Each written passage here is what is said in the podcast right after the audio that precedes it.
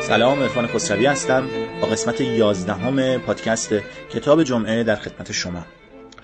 عرض شود که در هفته های گذشته ما مشغول بررسی کتاب تکامل یعنی سومین کتاب از مجموعه کتاب های آموختنی ها از انتشارات انجمن ملی حفاظت از منابع طبیعی و محیط انسانی بودیم. گفتم که چند هفته ای روی این کتاب تکامل درنگ می‌کنیم و هفته های گذشته در موردش زیاد صحبت کردیم. این هفته آخرین هفته ای هست که درباره این کتاب صحبت خواهیم کرد و انشالله از هفته های آینده به کتاب های دیگه خواهیم پرداخت. خب مثل هفته های گذشته ما روی کردمون به محتوای این کتاب انتقادیه. به این دلیل که این کتاب هنوز هم خواننده داره در کهن فروشی های تهران. شما می‌تونید پیداش بکنید. البته با قیمت بالاتر از حد متعارف کتاب های قدیمی. و همین هم البته نشون میده که کتاب پرخواستاریه. منتها باید در واقع این رو متوجه باشیم که دانش زیستشناسی تکاملی از زمان نگارش این کتاب تا امروز تحولات و توسعه بسیار گسترده و زیادی داشته.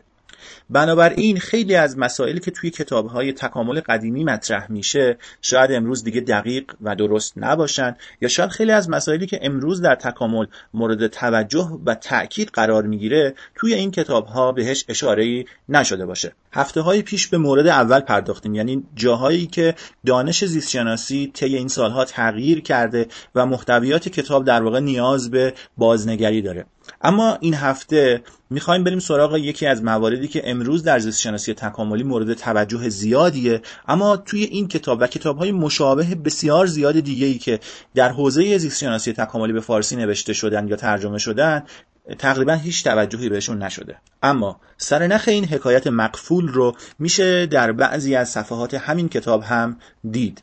مثلا در شرح عکس صفحه سی کتاب اینطوری نوشته که نوزادهای قورباغه در نتیجه تحلیل رفتن دمشان و از دست دادن آبششها و به وجود آمدن ششها و چهار دست و پا به قورباغه کامل تبدیل می شوند. این تغییر اساسی که در چند هفته روی می دهد تجسم تکامل را در طول سالهای متمادی آسانتر می کند. یا مثلا در صفحه 38 کتاب درباره شباهت جنینهای جانوران مختلف به این ترتیب توضیح داده رشد جنینی بسیاری از انواع شباهت چشمگیری نشان می‌دهد. حتی اگر در سن بلوغ شباهت مختصری به هم داشته باشند. مثلا آدمی و خوک و مرغ در جریان رشد شباهتی کلی به یکدیگر دارند. اگر هر نوع کاملا متمایز از انواع دیگر باشد چنین شباهتی در زندگی جنین که در بلوغ از بین می رود بیمعنی خواهد بود. اگرچه این شباهت جنین کمتر از آن است که جانورشناسان اواخر قرن نوزدهم ادعا داشتند معهزا نشان و اثری است از خیشاوندی دور آنها.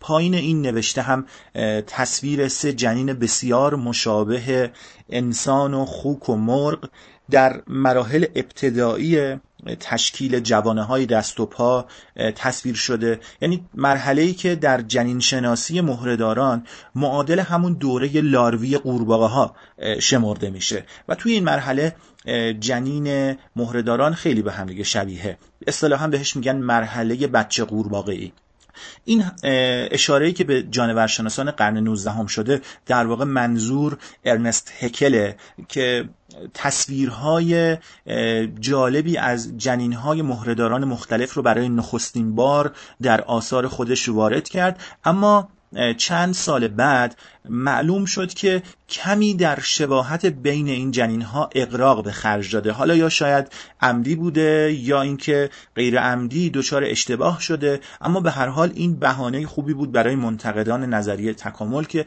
هکل رو به تقلب متهم کردن با وجود اینکه این بحث ها به وجود اومد درباره ادعای هکل اما ما می‌دونیم که واقعا جنین های مهرهداران به همدیگه شبیه. در واقع اون چیزی که توی کتاب داره بهش اشاره می‌کنه موضوعیه که هکل روش دست گذاشته بود و در واقع این رو مدرک مهمی برای اثبات تکامل موجودات زنده در نظر گرفته بود. جانورشناسانی مثل ارنست هکل این شباهت جنینی رو ناشی از روند کلی می‌دونستند و اسم این روند کلی رو گذاشتند قانون recapitulation یا می‌تونیم تو فارسی بگیم تکرار رؤوس. ادعاشون همین بود که موجودات زنده طی انتوژنی یا همون تکوین جنینی یعنی رشد از یاخته تخم تا رسیدن به بلوغ رؤوس همون مراحلی رو طی کنند که نیاکانشون طی فیلوژنی یا همون تکامل کلان طی کردن. مثلا جنین انسان و مرغ به هم شباهت داره چون تا یک جایی نیاکان انسان و مرغ مشترک بودن. یعنی ماهی هایی که طی تکامل دوزیست شدند بعد به چیزی شبیه خزندگان تکامل پیدا کردند و بعد از اینجا به بعد دیگه مسیر تکامل اون موجوداتی که به پرندگان می‌رسند و اون موجوداتی که به پستانداران و انسان می‌رسند از هم جدا شده. منتها تا قبل از اینکه این افتراق تکاملی طی فیلوژنی پرنده ها و پستانداران رخ بده در واقع نیاکان اینها یک موجود بوده و به همین دلیل اینها طی تکوین جنینی خودشون هم مسیر تکوینی یکسانی طی می‌کنند. این میشه اون چیزی که ارنست هکل بهش تاکید داشت و بهش می‌گفت قانون تکرار رؤوس. خب تا اینجا ما داشتیم درباره سرنخ صحبت می‌کردیم. در این کتاب تکامل اشاره مستقیمی به این قانون تکرار رؤوس نشده و کار خوبی هم کرده به خاطر اینکه قانون تکرار رؤوس چندان دقیق نیست و زیر سوال رفته. مثلا به رغم شباهتی که در مراحل میانی تکوین جنینی یا همون اونتوژنی بین مهرهداران مختلف وجود داره اما مراحل اولیه تکوین جنین در گروه های مختلف مهرهداران مثل پرندگان و پستانداران با همدیگه بسیار متفاوته. به عبارت دیگه خلاف اون چیزی که در قانون تکرار رؤوس گفته میشه اونتوژنی تکرار فیلوژنی نیست. خب تازه داریم می‌رسیم به اون نکته علمی قایبی که توی این کتاب تکامل جاش خالیه. داستان از جای شروع میشه که جانورشناس ها به خصوص جنین شناس ها شروع کردن به تحقیق درباره مقایسه مراحل اونتوژنی یا تکوین جنینی و فیلوژنی یا تکامل کلان. تا ببینن که چرا خلاف انتظار و خلاف اون قانون تکرار رؤوسی که هکل روش تاکید داشت اونتوژنی خیلی اوقات تکرار فیلوژنی نیست. طی این بررسی ها جانورشناس ها به این نتیجه رسیدند که بسیاری از تغییرات تکاملی در حقیقت به خاطر تغییر در همین روند تکوین جنینی رخ میده. مثلا قراره در بازه زمانی خاصی طی تکوین جنین پستانداران پروتئین خاصی در نقطه ویژه‌ای شروع به ساخته شدن و ترشح بکنه و این پروتئین رشد جوانه دست و پا در جنین پستانداران رو القا می‌کنه. حالا اگر زمانبندی ساخت و ترشح این پروتئین تغییر بکنه اندازه دست و پای اون جنین متفاوت خواهد شد.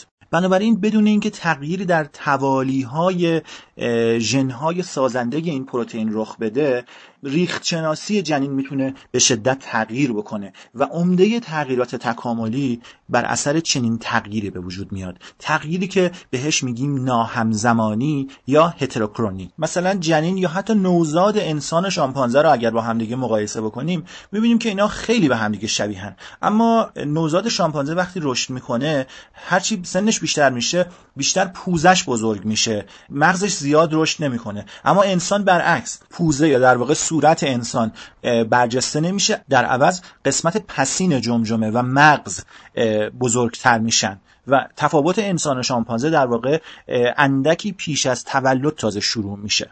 اما این پروتئین های متعددی که هر کدوم رو ژن به خصوصی رمز کرده و تمام جزئیات ریختشناسی بدن رو تعیین می‌کنن فقط در مراحل انتهای تکوین جنین نیست که ممکنه دچار تغییر در زمانبندی بشن و مثلا تفاوتی مثل تفاوت انسان و شامپانزه به وجود بیارن. بلکه ممکنه خیلی از اینها در مراحل آغازین اونتوژنی یا در واقع مراحل ابتدایی رشد جنین زمانبندی های متفاوتی برای فعالیت داشته باشند و اصلا به خاطر همینه که اونتوژنی یا تکوین جنینی همیشه تکرار فیلوژنی یا تکامل کلان نیست.